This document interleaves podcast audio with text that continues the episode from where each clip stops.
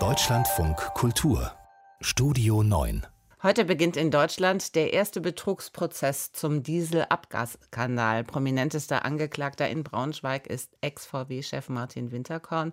Aus gesundheitlichen Gründen beginnt sein Prozess aber erst später.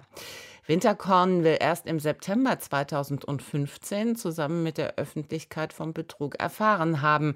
Die Staatsanwaltschaft glaubt das nicht.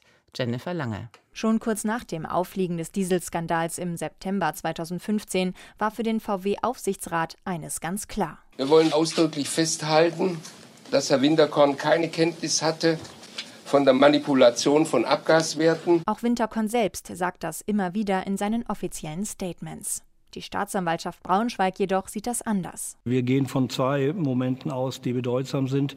Der eine Moment liegt im Mai 2014. Also über ein Jahr vor Bekanntwerden des Dieselskandals, so Oberstaatsanwalt Klaus Zier. Das ist die in den Medien ja auch schon bekannte äh, Wochenendpost gewesen. Die jetzt zu einem wichtigen Punkt im Verfahren werden könnte. Winterkorns Wochenendpost bestand üblicherweise aus mehreren Aktentaschen voller Dokumente.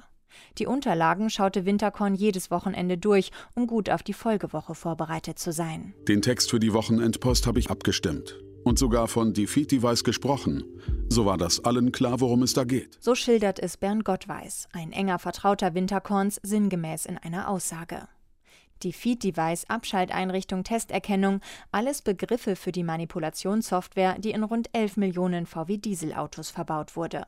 Anlass für das Schreiben an Winterkorn war eine Studie, die kurz vorher in den USA erschienen war.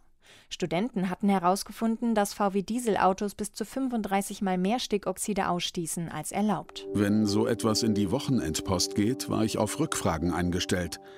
Aber da kam nichts. Auch von Winterkorn nicht.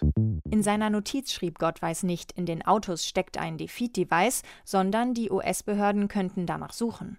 Dass VW etwas Illegales macht, habe Gottweis nicht gewusst. Aber dass die Amerikaner so einem Verdacht nachgehen, das wollte er Winterkorn mitteilen.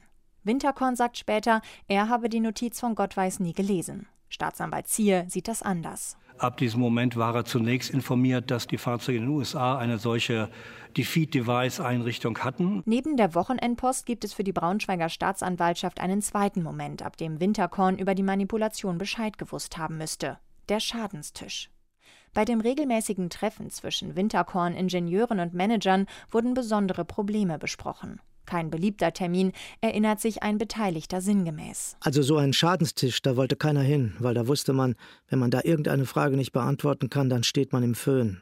Dann gibt's Wind. Am Tag bevor die Testerkennung Thema gewesen sein soll, im Juli 2015, meldet sich Winterkorn überraschend bei Bernd Gottweis. Winterkorn hat mich angerufen.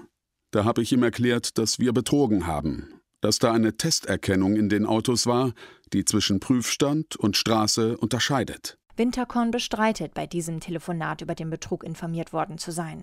Für die Braunschweiger Staatsanwaltschaft geht Winterkorn mit dem Wissen über die Manipulation in die Besprechung am Schadenstisch. Beteiligte behaupten später, er habe in etwa gesagt, und das alles wegen dieser Software. Winterkorn hingegen bestreitet, informiert worden zu sein. Er habe erst Wochen später von der Manipulation erfahren. Nun soll das Landgericht Braunschweig entscheiden, ob sich Winterkorn strafbar gemacht hat. Doch das wird noch dauern, denn Winterkorns Prozess wurde wegen seiner dringenden Hüftoperation verschoben. Und so bleibt vorerst offen, was wusste VW-Chef Martin Winterkorn wann von der Manipulation an Millionen VW-Autos.